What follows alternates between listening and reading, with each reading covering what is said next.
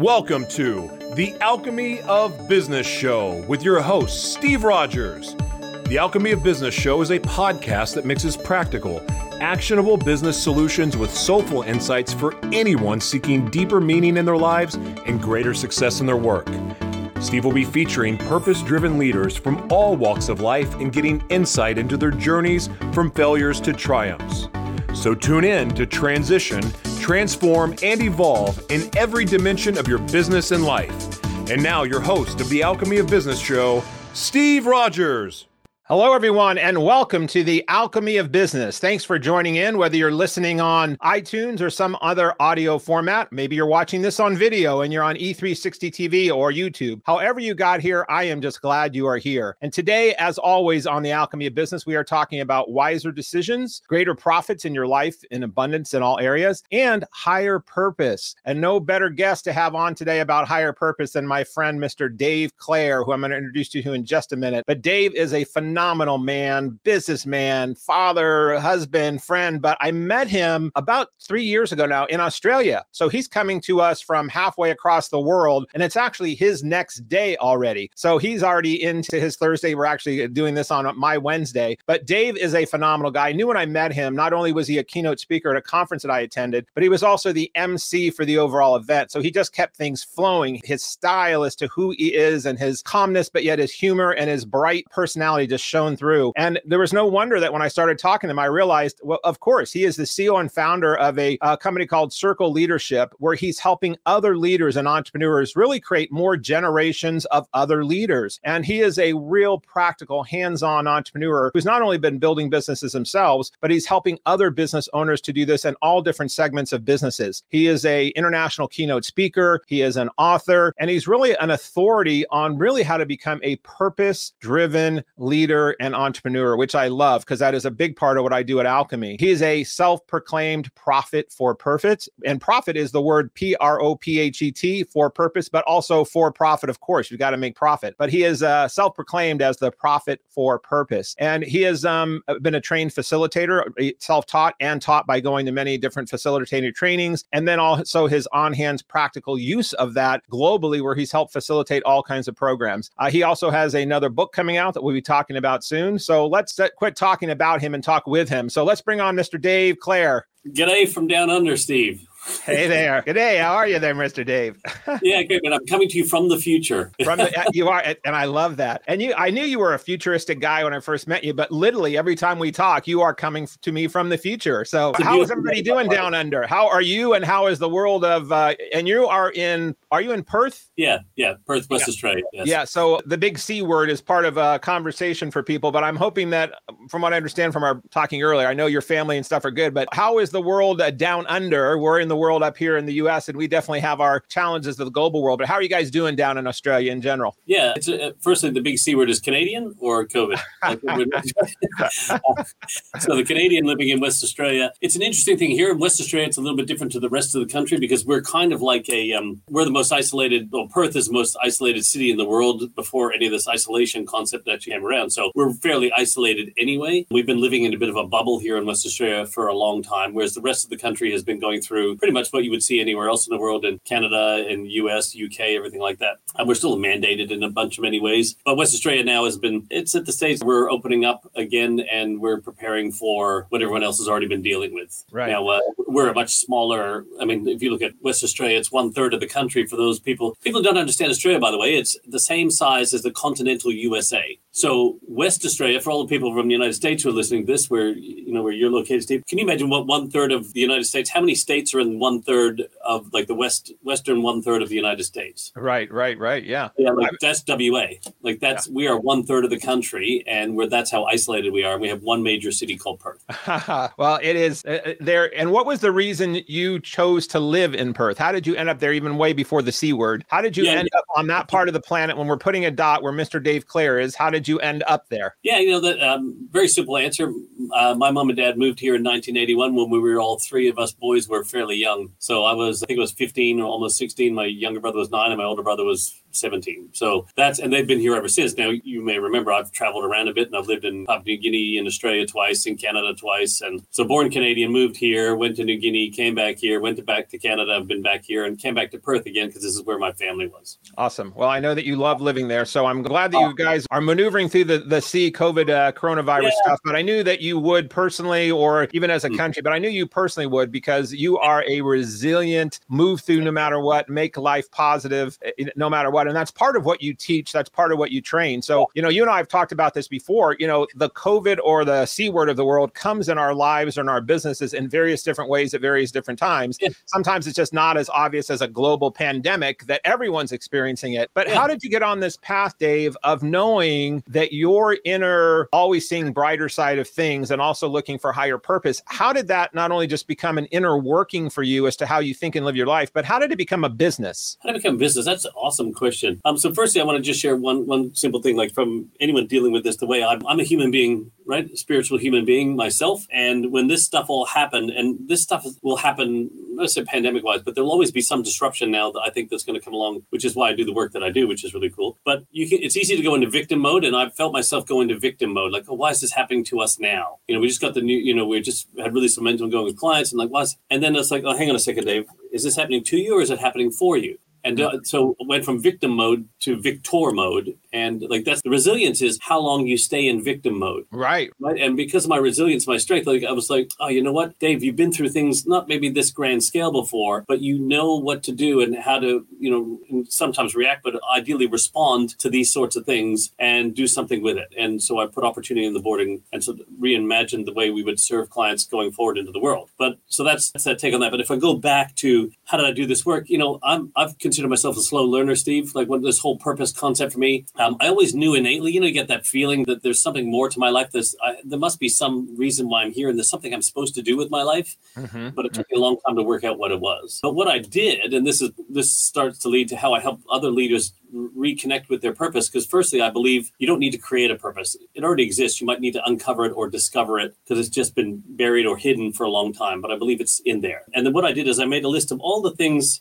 you know, when I looked at the people that I love working with and serving and stuff like that, I made a list of all what are all the problems that they had that, that I was really helping with, and what was I most passionate about. Mm-hmm. And when I kind of summarized those two lists and looked at where they collided, and this is where I believe your purpose lies at the crossroads of your passion and their problem. Um, where those two things collide, that's where your purpose lives. So I wrote down this thing, you know, when I helped, it was one of my first clients, Tim Gleason in, in Canada, um, help him really crystallize why he started his business in the first place. And we saw his whole mindset shift in terms of like, this is is why we do business. And I remember it was uh, they were a third party logistics company, and it was to create the smartest distance between two points for when they were doing their stuff. And then when he reconnected to that, and then he was able to connect his team to that, like the business just went crazy. Mm-hmm. And I'm like, mm-hmm. I look back at all the other people where I'd done that with Dr. Steve Rallis and you know saving lives ahead of time, and all these people helping them really get connect not only to the purpose but become the prophet, the inspired teacher, leader of their cause or their calling. That's when I said, oh, well, if I can help people become the prophet of their purpose, they will profit from their purpose, and that's how that all started started.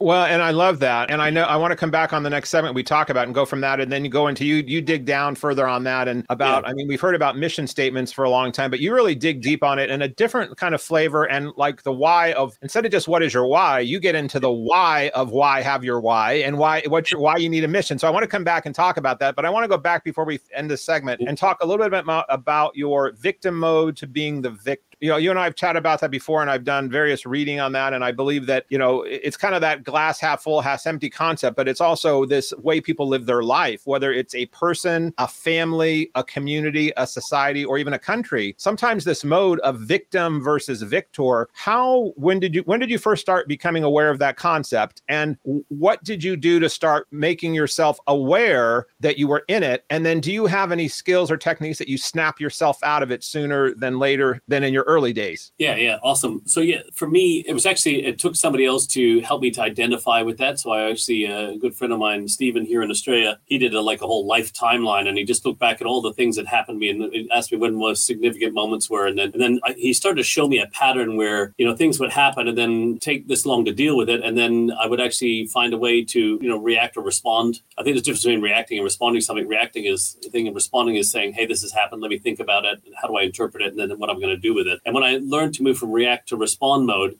and he said, "Look, how," and he just he's pointed out like here, this happened to you, you reacted. This happened to you, you reacted. This happened to you. Now you've always demonstrated your ability to bounce back but he said, when are you going to learn to respond to things and be more proactive in situations? And that was really important for me. Is like I just mapped out all those moments in my life. I'm like, holy crap, you're right. Like when that happened, that happened, that happened, that happened. And like I mm-hmm. reacted, reacted. And then once I could, I could actually see it. It's almost like I had to take it from the inside and put it back out on a wall. Where I go, holy crap, that's it. Like look at that. I was able to look at that. And then so now it's for me is it's almost like I feel it now. Like as I said, I'm a human being, so it doesn't mean I won't go into victim mode, but it's how long I stay there. And it's when how long does it take me now to notice that? Oh my god, I'm thinking like this is happening to me, not for me. Yeah, absolutely. And, and, you know, and so that's where, like for me, I wrote opportunity on my whiteboard. I have a picture of it up on one of my socials somewhere, and I just said, "What's the opportunity here?" And I wrote all this sort of stuff down around it. And that, for me, is when I look at if you're a victim, then what? Why is this happening to me rather than why is this happening for me? And that's the simplest way I can look at it for people. is if you just wrote why is this happening for me instead of why is this happening to me, what would you come up with? Yeah, exactly, yeah. exactly. Well, I love that, and we're going to come back. We've got about one minute left on the segment. We're going to come back and dig further than that, but we're also going to dig in when you change that shift, that shifting, someone else uh, got you aware of that. You took yeah. that in and you said, okay, this is a shift that I have to make. And then I love that you said, how quickly can I get to that? Because I think yeah. about people that are in certain skills. Well, I mean, the Olympics just ended. You look at people that are artful in their skills about certain things. And sometimes when you understand something, and then it's either how to get more swiftly to that, whether it's to, you know, earn profit more quickly, whether it's to keep your employees gauged more rapidly, whether it's to learn from your mistakes more rapidly. And I think once you're that awareness, I love that there's also also the awareness of the timing. How quickly or how deeply can I do something? So yes. I want to come back and talk a little bit more about that. And then how does that also tie into why is it your approach of why you need a mission is different than having a mission statement? Um, awesome. And should people have a mission statement personally and professionally? So I want to come back and talk with more with Dave Clare about mission and this concept about mission. So we'll be right back. Thank you for listening into the Alchemy of Business. We will be back in about one minute, everybody. Thank you.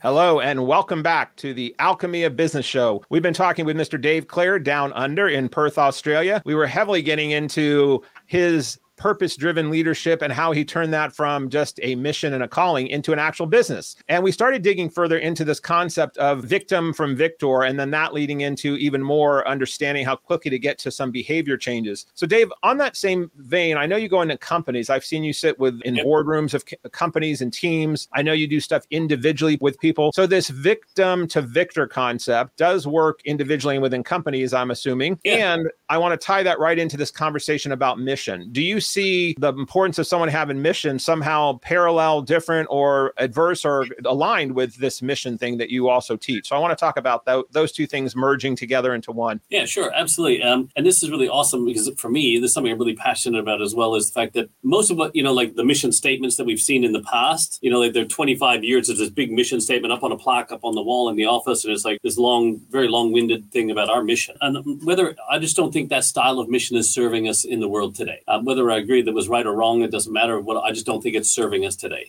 Our belief about mission, I think, needs to shift. And if you go back and let's get into say even military terms, if I've completed my mission, what's after that, Steve? Well, we talked about vision, we talked about mission, and then you go into the practicality yeah, but, of, imp- of implementation. Yeah, but if you look at from mission, like in military terms, if I've completed the mission, what's after that mission? Another mission. Another mission. And then what's after that mission? Another mission. Yes, right? yes. Keep so, going. You're never done with missions as long as you're on that. You're in that. Those missions are all hopefully adding up to create a world that you see, right? Yeah. And so this is where you know I look at purpose is why we get out of bed every morning. It's what engages us and everything like that. It's so this is you know beyond making money and you know like I, I have a real sense of meaning to the work that I'm doing. That's what like purpose is to me. So I know why I'm coming to work. But and then vision is what the world looks like when we've been living that purpose through our values for 10, 20, 30 years. But mission then is who do we need to become as a business to start creating that world that we see? And then what I work with people on is in terms of like a, just a three year mission. So to me, your mission statement is who does your organization need to become in the next three years to start creating the world that you see? Mm. Because once we become that, then who do we need to become next? And who do we need to become next? And who do we need to become next? Because if you look at the world today, and this is, I challenge business owners, leaders, even yourself as an individual, if you go back three years ago, I'm just going to go back this way on screen. So if you go back three years ago, is your organization three years ago the same as it is today? Like, Steve, yeah. is your business or your organization? Yeah. No, it's, it's not. I mean, there's definitely similarities, but it's definitely evolved and changed, I hope. And there's many different nuances that I've learned or incorporated. So yeah, it's not the same. Yeah. And then if you look at your organization today, is it going to be the same as it is today in the next three years? Yeah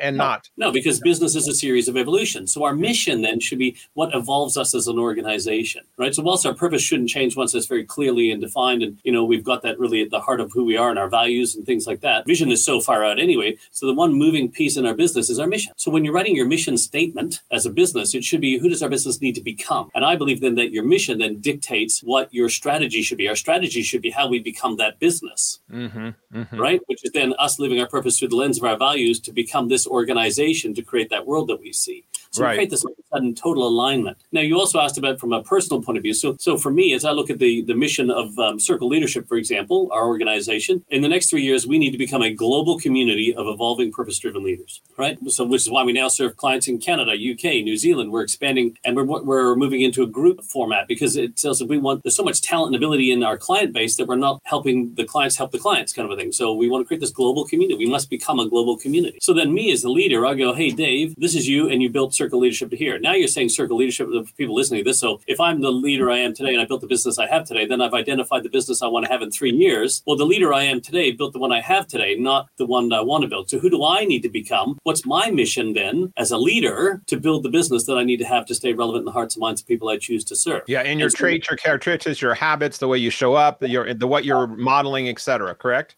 Yeah, hundred percent. So uh, what we look at is, is so those three years. Then what I set for myself, and I've been doing this for many years now, is a theme for myself for this year. What's the theme of my evolution this year? And then I look at that, and once I realize like who do I need to become this year? And every year I've had a theme, all right. And then, then I look at that theme across all areas of my life. So I, I, have one focal point, like I need to become this, and then what does that look like as a leader, as a husband, as a father, um, as a spiritual person, my health, my wealth, my well-being. How does that impact all those areas of my life? And right, that's how right. I evolve myself. That becomes my mission. Then is to become that. Because yeah, I know if I, I become that. that, then I advance the organization. The organization will never become what it's capable of if I don't. My team won't either, because if I don't increase my own capabilities and capacity for greatness, I won't create space for the team. And what we do is we keep the ceiling where people can't go any further because I'm not going any further, and then I lose great people and they leave because there's no space or capacity for the greatness. Right. Because yeah, that is so. I love that, and it's and it works and in all types of companies. I don't care if you're a tech company, yeah. a healthcare company, a construction yeah. company, a subway shop. I mean, that concept, that concept, that teaching is universal, and like you brought it down to the humanity of each person. Yeah. Um, and in your first book, Simplified, I think you covered some of these concepts. So if, yes. for, for those of you that haven't read Dave's stuff, I think it was the first book, right? Simplified. Yes. Um, so if you're on, uh, on Amazon, if you're listening in, you can buzz and get his book there. But Simplified, I think you were trying to take some of these sometimes overwhelming, you know, sometimes people look at them as airy fairy type topics and bring them down into not just this topic, but also simplifying the stuff that needs to be done to create the life or business that you want. And we are going to talk a little bit further also about your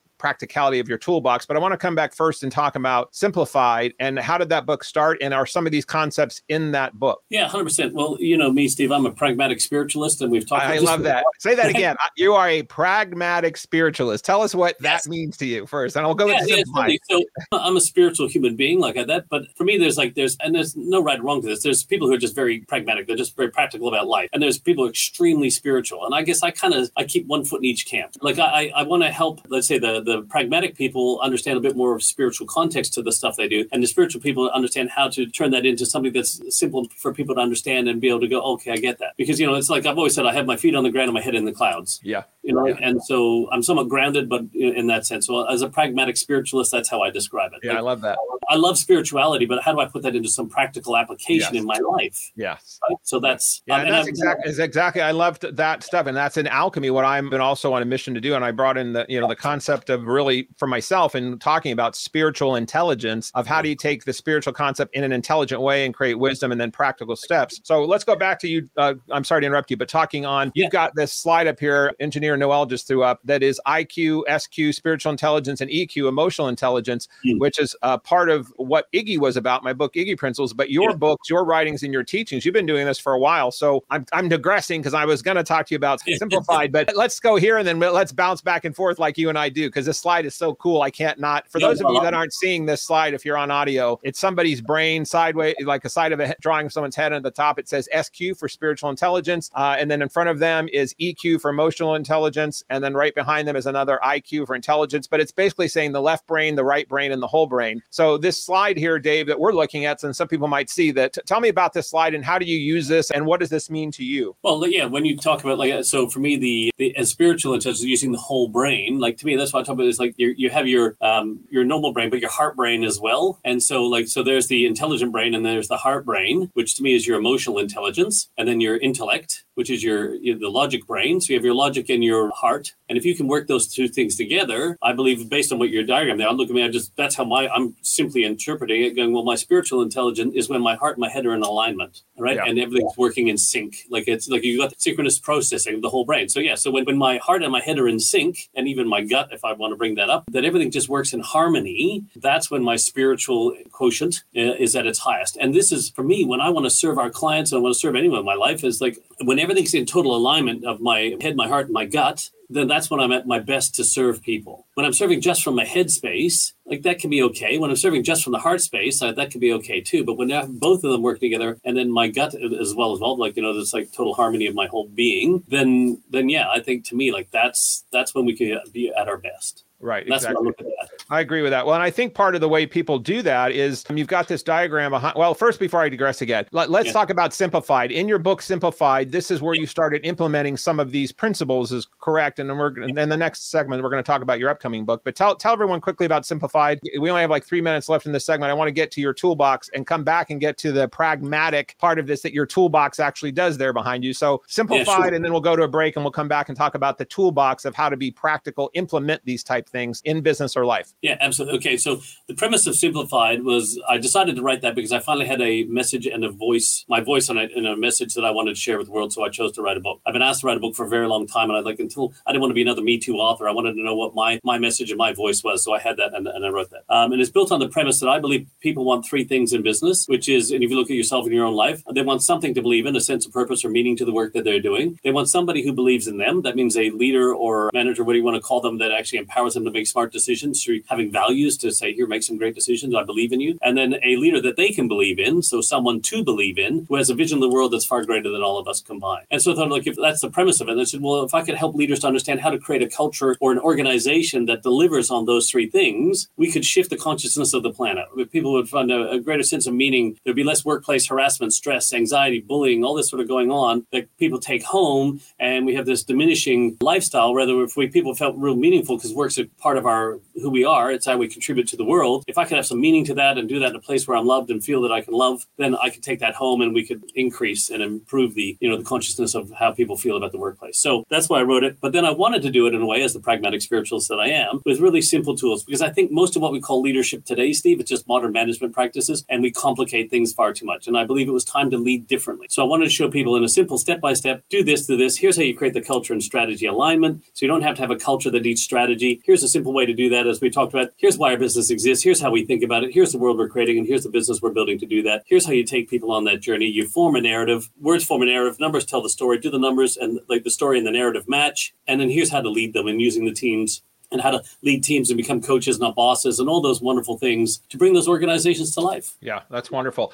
Well, and we've got about one minute left here, but I, I, love that on so many levels. But in our lives, you know, I have seen people that have gotten to successful businesses with lots of perf- lots of profit. They've made lots of money. They've had lots of success, and they get to that point of that void of is this all there is? I thought this was going to yeah. feel different. I thought this was going to mean something different, and then they start searching. Oh, and now it's time to search for this purpose thing. Yeah. I also have other people that are so driven on their purpose purpose and being of significance and sometimes too immersed in that I've got to make a difference in the world that they don't have that pragmatic step by step process to run an effective, profitable business that has good operations, good HR, good marketing, good lead generation, etc. So I love that you've pulled all that together as a pragmatic spiritualist. So for those that want to learn more about Dave and his pragmatic spiritualist, he has a toolbox that he has, and it's actually you can't see him if you're on audio, but he's got this great board behind him that is his toolbox. It's got a, a bunch of great pyramids and circles and diagrams. So for anybody who's more analytical or pragmatic, come back and let's learn more from Dave on this. How do I get these step by step, either in my personal life, if I want more purpose and to feel more loved and more on purpose with what I am and who I am and why I'm making a difference, or if you're doing that within a company or within a department or within your job, whatever it might be. So come back and let's hear more from Mr. Dave Clare down under. Thanks, everybody. We'll be right back.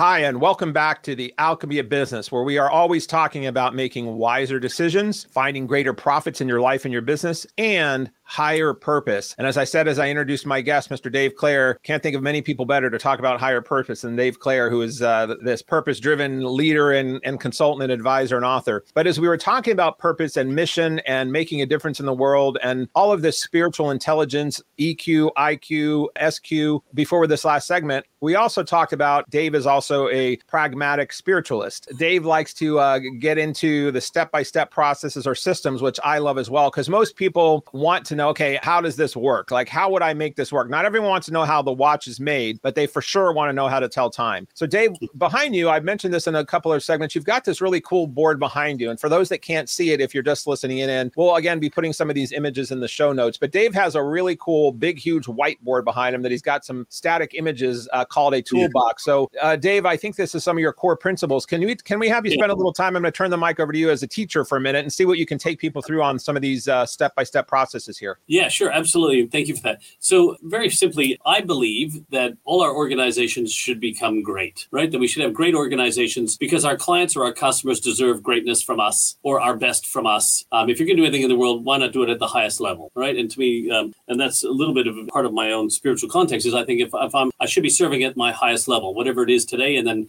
striving for an even higher level because as good as I am today, I know I'm capable of becoming more. So when we look at that from a concept or principle point of view, so if our clients deserve our best or greatness from us, what in our organization is that actually drives greatness? And to me, it's people. It's so we want to actually look at like how do we help our people become great? And and in order to understand that, then we need to understand human behavior and how we help how people become who they are and how we can help them become the best that they can be. Because to me, leadership is all about helping other people become the best version of themselves to do their life's best work while in our care and beyond. And that means I care about you as a human being first, employee second. That means I don't have to have a position or title to demonstrate leadership. So if, if our organization wants to be great, we have to help our people be great. If leadership's all about helping people be great or be their best, it makes sense that we need to understand human behavior. And so one of the things we work with people on one of our models, which is off to the side at the moment, is about human behavior. And very simply, human behavior is success, whatever you believe that to be for yourself, has come from your results. So I have accomplished these things in my life, which culminate in my picture of success, tangible and intangible. But those results have come from the way I've behaved. I've taken these actions to drive those results and give me that success. Now that behavior, what we know about human behavior is that how I think determines how I act. As I as a person think, I think and grow rich, I think therefore I am. And so if my attitudes and my habits of thinking are what drive those behaviors, give me the results and success, well those how did I get those attitudes? Well, they were conditioned into me through a process of spaced repetition of a bunch of inputs from parents, teachers, media, society, people's opinions I valued growing up. Repetitively I've heard conditioned the way I think about things, causing me to behave, uh, sort of think in a certain way, which causes me to behave the way I do, getting me the results of success I may or may not be enjoying in life. Now the cool part about that process, and this is really important, is that most of us have got to where we are by default and circumstance, but the same process that helped us be who we are today is the same process we can use to help people become the best version of themselves um, for whatever it is tomorrow. And if we look at that then, and we look if that's human behavior, and if we took all those human beings and understood that process, and organizational behavior, should it be any different to human behavior if organizations are just a bunch of human beings all working together for a common goal? So what we want to do is develop a process for organizational behavior that followed human behavior. Because one of the things we find is in our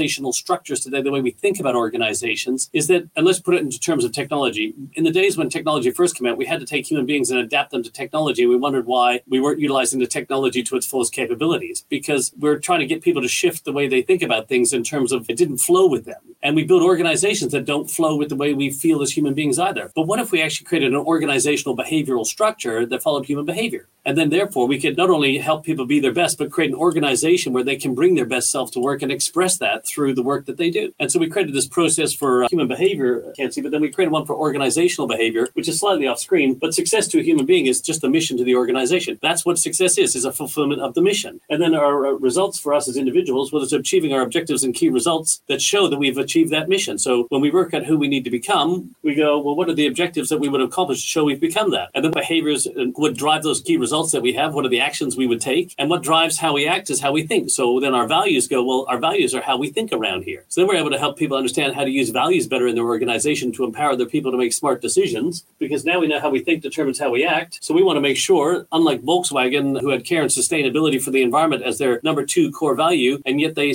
they allowed people in their organization to come up with ways to cheat on the emission test in vehicles. So it, it didn't fit with the values of the organization, but they allowed that to happen. But if we have actually values that we lead, live, and love every day, it should guide the right behaviors to drive the results and fulfill the mission of the organization. And then uh, instead of conditioning, what we use is coaching. So we need to coach our people to coach the gap between the thinking they have and the thinking we want, which is the values of our organization. And how do we coach that gap? Because this is why we need to make sure we're coaching our team into greatness. Because we should be using coaching in our organization because you just can't boss people and tell them you can use incentive and fear. But if we're coaching them because they understand why we're doing it and what it means to them and how it impacts them in a human way, well, then people are more likely to lead, live, and love those values in your organization if you're helping them shift their thinking from the thing they have into that lens and move them forward rather than telling them to think this way, telling them to do this thing.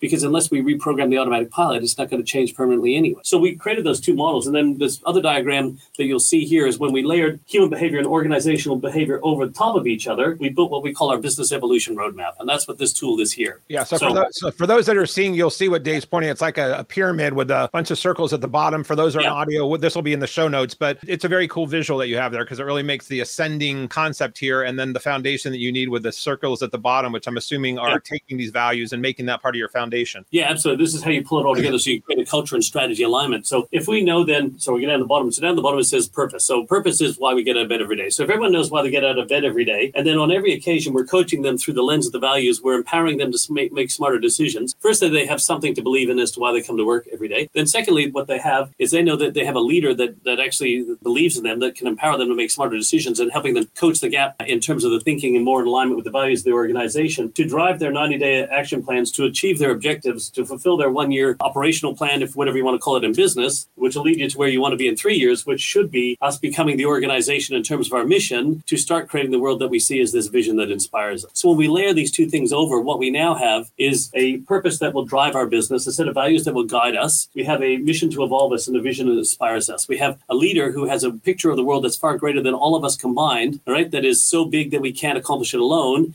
and says, here's the business that we need to build. And there's a great, great quote um, that I'll share with you very quickly. Antoine Saint-Exupéry, uh, it's my best French Canadian I can give you. Uh, he said, uh, if you want to build a boat, don't gather the men and women to garnish the materials. Give them a yearning for the vast and endless sea, and they'll do whatever it takes to build the boat. I'm paraphrasing a little bit. Yeah, but that's good. Yeah. So they, they're so excited about this future world that we're creating together. Well, then you go, well, what, what do you need me to do to help build this boat? So our mission is, what's the boat we need to build to start sailing out to that vast and endless sea? And then this is where everything, then if you reverse engineer, they go, well, what would we need to accomplish in three years? What do we need to do in the next 12 months? What do we need to do every 90 days? And you now have a process for your organization. Right. And this, right? and this leads into people's businesses that they then overlay what those missions are for themselves. And then yeah. you're chunking those out, I'm assuming, into specific task, people's job descriptions, who's going to handle yeah. what, who's the stakeholder. We have about two or three minutes left in the segment. So let's finish, yeah. let's have you go on that mission, finishing that up on those last two quick diagrams. And then we're going to talk about your upcoming book as well. Yeah, I'll just I'll just do the one next diagram. But this okay. to your point, Steve, this way we get people involved in the work, involved in decisions about the work. So they have a greater sense of ownership and participation when we have this. So that if we're only planning out every 90 days, then they get involved in how are we're going to do this 90 days. So they have a sense of ownership of the work too. Then the last part, then, is other diagram over here, which is the circle of organizational leadership, which I created back in 2001, is how do we keep, you know, when you took a look at organizational hierarchical charts, most of the power is held at the top of the organization. These are what I call ego systems of leadership. So I'm the boss, you're my subordinate. All the power is at the top, but all the information is usually down the bottom in terms of what's happening on the ground. So power and information rarely coexist at the same table. Also, if there's somebody in one team on the bottom right hand corner of that hierarchical chart who has an information for somebody at the top left, it's going to go up and down through all these channels to get there. And so we have this boss subordinate system, which is why I call it an ego system of leadership. But what I want to do is create an ecosystem of leadership in the organization. So the circle of organizational leadership is designed this way. And once again, when we talk about human organizations,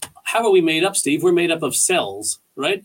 Human beings were made up of all these cells that all combined together to create this amazing, most complex organization in the world, the human being. But at the center of every cell is a common nucleus. So can you imagine if we had a table, a round table like King Arthur and the Knights of the Round Table, where at the center of that table set a common nucleus. Here's the purpose of our organization. And then every decision had to go, or every conversation went through the lens of our values to that client-centric purpose of our business. And every single person would do that. This way we would have an organization that's structured where everybody answers to something first, not to someone. And where top-down leadership is a thing of the past and all-around leadership will be the way forward. And this person here would be the coach, their team to achieve the objectives and the results through the lens of our values to our purpose. So all decisions are made, and want to talk about having a purpose-driven organization. All decisions are made from purpose first, because purpose is the seed of culture and it's the number one decision-making filter in our business. Will it help us do this? Yes or no? Does it yeah. help us practically solve the problem we're here to do? Yes or no? And if it's a no, then why are we doing it? Or send it out and bring it back in a way where it will. Well, there's and so many uh, teams like that in an ecosystem. That is yeah. the best way to go. I love that. I mean, there's so many great quotes and tag, and we've got some amazing hashtags that we're going to be putting out on this. But I love so much of that. But one of the ones popped out in my uh, engineer Noel pointed out as well is the ego system versus the ecosystem. Uh, yeah. and I love that since you know I also talk a lot about ego versus Iggy, which we're going to come yeah. into the next segment about edging good out versus inviting good in or got in. This is perfect with that. But uh, in this day and age, not only are,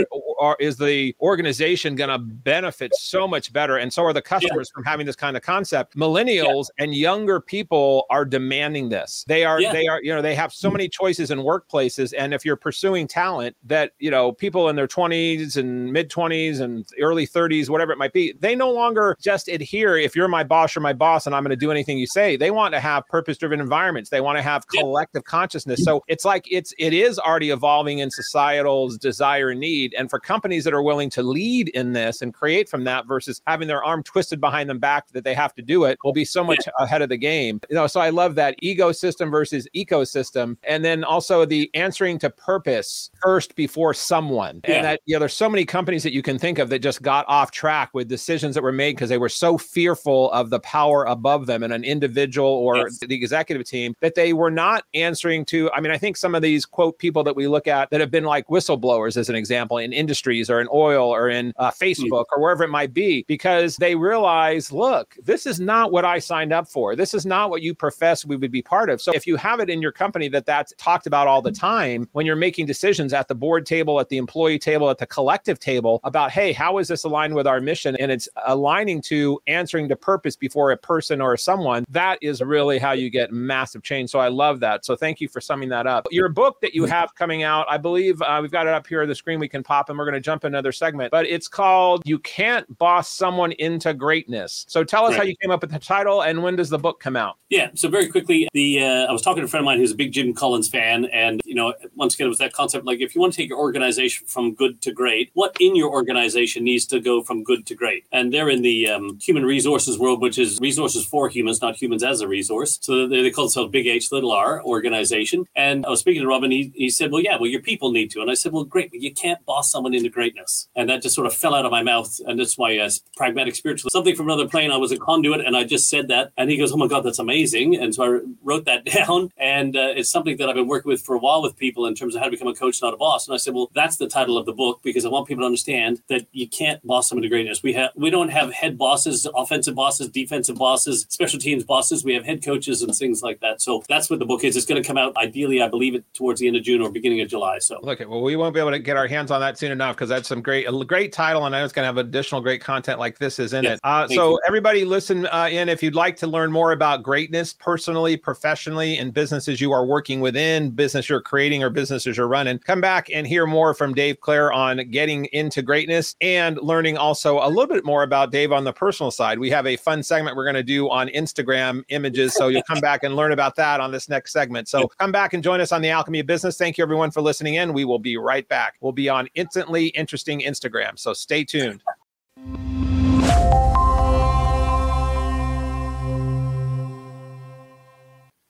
Thank you for tuning back in to the Alchemy of Business show here with Mr. Dave Clare. We've been talking about all things from purpose to people to having greatness in your life to overcoming from victim to victor. And we're going to jump into this last segment and, and have some additional fun here with Dave because it's been fun along. And we were talking about his book, uh, You Can't Boss Someone into Greatness, coming back out in June. That'll be in the show notes. So we'll make sure everyone gets a, a blast on that when it comes out. So congrats, Dave, Dave, on getting that done and following your own spiritual intelligence of having that that title come through you. And it, yeah. it's always great when we follow our intuition and it's in mm. our psyche and then our spirit and our heart. And then boom, it's on paper and then it's on an image. And now I'm showing it from where I am in San Diego across whoever's going to watch this across the world. So it's so cool how to manif- manifest things. You were talking about think and grow rich. You commented yeah. that earlier, and I've got that over my shoulder on another bookcase that I'm in. But that's a, a true example of think and grow rich. It's about, you know, thinking something, writing it down, having goals and affirmations, turning it into a reality, using that energy for. So I love seeing that materialized. So we went through and scan through through a couple of your Instagram photos, and we have a segment that we do on the alchemy of business, and it is called Instantly Interesting Instagram. You need to be instantly interesting Instagram. I'm going to get a voiceover on that so that we have that yeah. booming voice.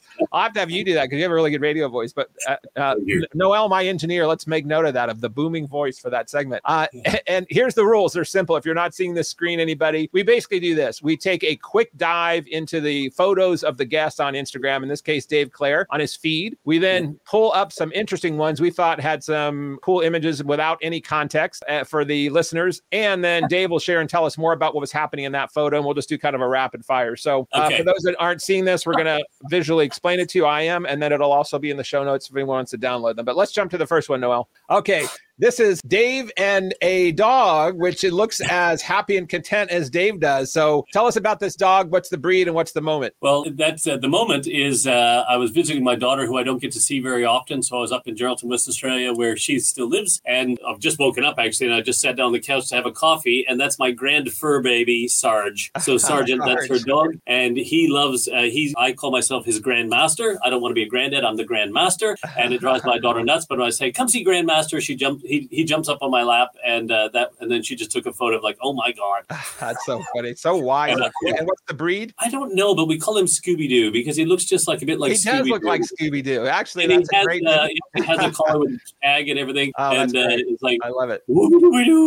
Yeah and so uh, yeah so that's that it. photo yeah, it was it. awesome. Next one. Okay um, this is this is yeah. Dave with some cool glasses half his face and a really cool convertible looking car. Dave tell us about this. That's a convertible Bentley. It's about a five hundred thousand dollar car actually, I was uh, I love convertibles. I actually have a convertible I drive around in myself. I rode motorcycles for many years, and I feel claustrophobic in vehicles. And I was walking up to visit a buddy of mine in West Perth here, and uh, walking past, and there was this Bentley with the top down, the five hundred thousand dollar car, everything you know, just sitting there exposed. Baby blue, yeah, just like and happy as a lark is, yeah. Yeah, well, that was corporate color, so it's circle leadership blue, as we would call it. And so I took a picture of that and said, "Oh, look at the new Bentley. You know, send me fifty dollars, and I'll show you how to afford a Bentley like this." Because you know these people who sit on cars and say, "Hey, send me this money, and I'll teach you how to get a car like I right, have." Right, so right. a tongue-in-cheek joke at some of those people, but it just happened to be Circle Leadership Blue. It's a convertible, and it's five hundred thousand dollar car just sitting there on the street. And how safe is Perth, where you could leave your car just sitting like that? I love it. Those are beautiful cars. I mean, they are oh, magnificent. Stunning, yeah. Okay, now we've got a Wishbone Thousand Island uh, bottle of salad dressing, and yeah. the title is "Want Some Dressing for Your World's Your Word Salad." What is this? Yes. So when we work with people about getting their purpose, values, vision, and mission completed in their organization, what we call the narrative of their business, we believe that you should be able to articulate simply and clearly the answer to those four things in 66 words or less. When I look at a lot of organizations, they have these verbose, like some value statements, even just for one value is like 30 or 40 words. And I said, like, to me, they're just word salads. Mm. Like, and one of my buddies, Aiden Parker, he has one of the best quotes of all times. He said, Dave, why I love your stuff is because you add value by removing things that don't. Mm. All right? mm-hmm. And so we want to, and so I put that as a post of like, how many, when you look at your own purpose, values, vision statements, are they just a word salad? Yeah, I love why, that. Why you do what you do, how you uniquely think about it, the world you want to create, and the business you must become to create that, you should be able to articulate in 66 words or less.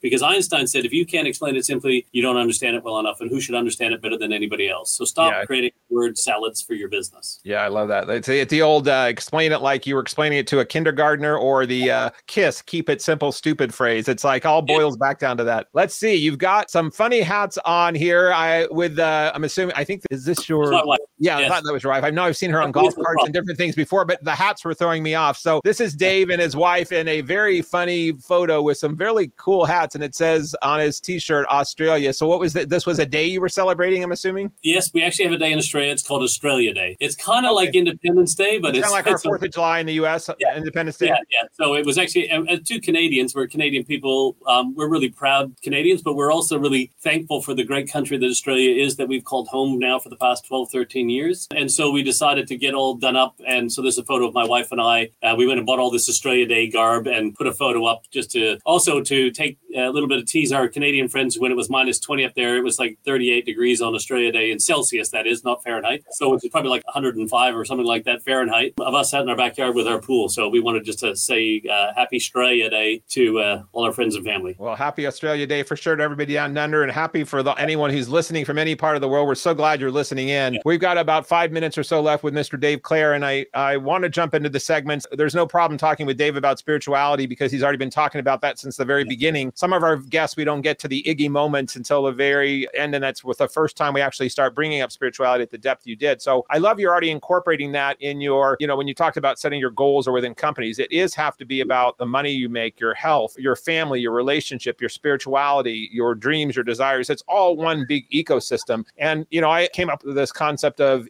Iggy, IGI, um, and my book was called The Iggy Principles. And Wayne Dyer, who's just been an amazing mentor uh, for many thousands and millions of people around the world before his passing, with his work, he was a great writer and a great spiritual writer, but he coined a lot of the mainstream stuff on the word ego, edging God out or, or edging goodness out. So for me, I had to pull this back in and say, God, how do I, that just hit me and struck me, you know, 15 years ago or so when I read that. And so I came up for myself this reverse, inviting good in, Iggy, Iggy principles. So that is the power of prayer, of the gratitude, like what I call four B's forgiveness, integrity, service. But it, it can be each person's own description. So, Dave, in your own Iggy or your own pragmatic spirituals, how do you actually define what spirituality is? I know pragmatic spiritualist, but the word spirituality for you, how do you define spirituality and how do you incorporate spirituality into your daily life or practice beyond some of the things you were talking about? And the it can be the work environment or the personal. What is that spirituality to you? Well, spirituality to me is is uh, deep within inside me. Now, I'm, I'm not a religious person, but I'm a spiritual person. So um, for me, I believe that if there is a God, then I am God, and it's inside, right? And so for me, that there's a greater power or a greater purpose that I can tap into that will guide me to make the smartest decisions. No different for me. Like you know, like when I started looking at what is, you know, I might have resisted for a long time this stuff, but then uh, when I decided to go go in, it was quite amazing when I let go of everything out and went in and just listened to myself and quiet and you know, like what I call my own version of meditation and all that sort of stuff. I mm-hmm. started mm-hmm. learning more about who I was as a person and who I wanted to be in the world today and who I wanted to become. And to me, that whole concept of process is spirituality to me. It's it's letting go of all the other stuff and just listening to my soul speak. Yeah, right. And so to get rid of all the, the, the logic brain of my head and let go of that and everything and just let my soul speak and listen to it. That is my essence of spirituality. Yeah, I love that. Yeah, you're saying God is with me is with me and letting go of all the noise. And you were yeah. talking about that earlier about uh, even on your word salad, getting rid of stuff that's not necessary and getting down to the essence of it. So. I love that. Yeah, for me, I mean, uh, uh, my definition is, is in a similar way of I just believe God is the sum of all that is meaning that yeah. this energy of this universal stuff that I don't completely understand by any stretch, but I know it's way smarter and the intelligence of it than I am. And when I do tap into it with my own Wi Fi through meditation or prayer, or whatever it might be, I know that I'm more tuned into to blocking out or carving away that salad that's not needed uh, so that yeah. I'm getting to the simplistic of it. So when you've done that and when you know you're in that zone of your own spiritual connection, what I call Iggy moments, you know, aha, aha moments have been around for a long time. Uh, um, Oprah used to talk about what was your aha yeah. moment. So for your Iggy moment, what are some points in your personal or professional life that in recent memory that you can think of that were this significant of where your your spirituality of this knowing came to be that it was so obvious in the just the yeah. the the static or the the electricity and what it might have been that it was so obvious to you that that was some of your Iggy moments. Okay, and I'll finish on this one very quickly. Firstly, um, when I think about you know, there's no magical mystical being outside of me. The magical mystical being is inside. All right. And so when I that, that's when I could tap into that. So it was a moment back in October 1999, Barrie, Ontario, Canada, 157 Bayfield Street, in a basement apartment. I was sitting on the floor in this basement apartment under a tanning salon, um, sitting up against my son's bed. He was three years old, looking across at my daughter, who was probably about six months old, eight months old at the time. And I virtually lost everything. I was trying to start my new business. I'd lost everything. And I was sitting there crying my eyes out, thinking, I'm going to have to quit, go get a job, and do everything. And this is where, like, when I really started to realize there's something greater inside me, or there's a voice, that voice, right? That voice came up from inside me and it said, Dave, if you quit, what are you teaching your children that when things get tough, that all you have to do is quit? And then and it was well, like, why are you not? I need to become more instead of staying who I was. And this is where really evolution really started to come to me, and all this sort of stuff was like, if I keep staying who I am, trying to be more of who I am for more people, well, that's not enough. I'm resting on my laurels. I need to become more, and and so I needed to go in and say, hang on, and that's where that I went back into where that voice is and started writing out, and that's how I drafted out. Actually, I just the next morning I wrote out my whole relaxed selling process and everything. All these things that I, some of the tools that I started to develop for myself, all came from that moment when I just that voice came out of me from inside and said, Dave, but what are you teaching your kids? Mm, yeah. I love that. Well, and many times it is somebody that we love so much that we realize our pain trying to create a better thing for them i.e., this case, your children who became part. I mean, part of you. Obviously, you made them and you created them. But yeah. I love that that that caused you to propel. It wasn't that you were necessarily doing it for Dave, even though you were. You were mm-hmm. doing it for someone else, but then you were doing it for yourself, and now you've gone out and created this for the world. So that spiritual moment of yeah. that. I mean, sometimes it's the breakdown that creates the breakthrough. So it's so great that you didn't quit and that spiritual essence, you know. So when you hear that voice now, many, many years later, is it a feeling? Is it a voice? Is it an instinct? How now did you start listening for that voice or that thing more. Yeah. So now, I, once again, this is where then um, over the years, as I started to realize, like, hey, there's something there, um, and I started listening it to more, I really dove into spirituality and I started understanding more about spirit and how do I tap into that and, you know, meditating and, and you know, closing my eyes and just allowing quietness and then seeing a light through me and some practices like that that I could see.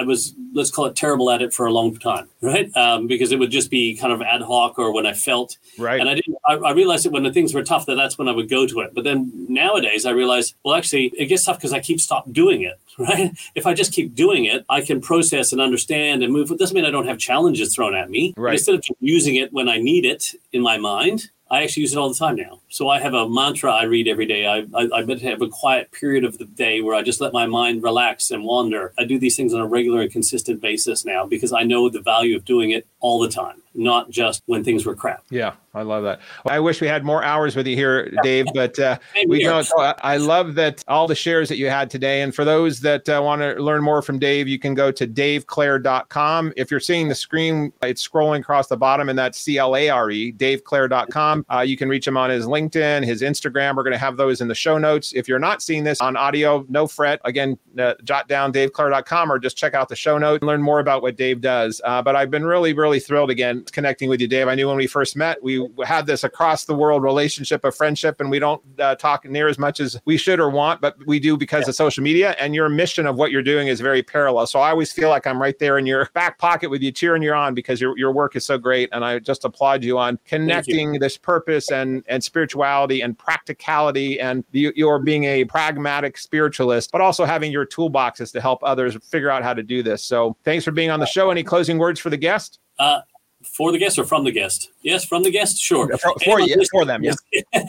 Anyone listening to this, please. Uh, Steve's uh, first book, "Lead to Gold," from Lead to Gold, is a ripper. It's an absolute magnet. It's like a masterpiece. I loved it. I read that a couple of times. I'm like, this is such a great book. Um, Iggy, I've read through as well. What what an insightful piece of work that you've done, and once again, you channeled. Um, so I would encourage people to definitely get your books um, for me. Um, but last but not least, that yes, I would like to give a gift is that okay? Can yeah, I, absolutely. Please. we have a business evolution roadmap, which is kind of the pragmatic component of all the spiritual context of this that I'll send you. You can put in the show notes and anyone can download it. It's, uh, you know, when we talk about a business team, let's get everyone on the same page. Well, this is the same page. It allows you to get your culture and strategy in total alignment. And I'll give you the blank template that people can have and, as, a, as a gift. Oh, well, thank you for that gift. I know people will definitely, we will definitely put that in the show notes. Thank you for that gift. And thank you for everyone listening today on to the Alchemy of Business show, where we are always looking for making wise wiser decisions, creating greater profits, and finding higher purpose. And boy, did Dave Clare deliver on all that today. So thanks again, Dave. Thanks for all of you that listened in or watch. We appreciate it. And stay tuned for future shows. We will be back again. Thank you, everyone.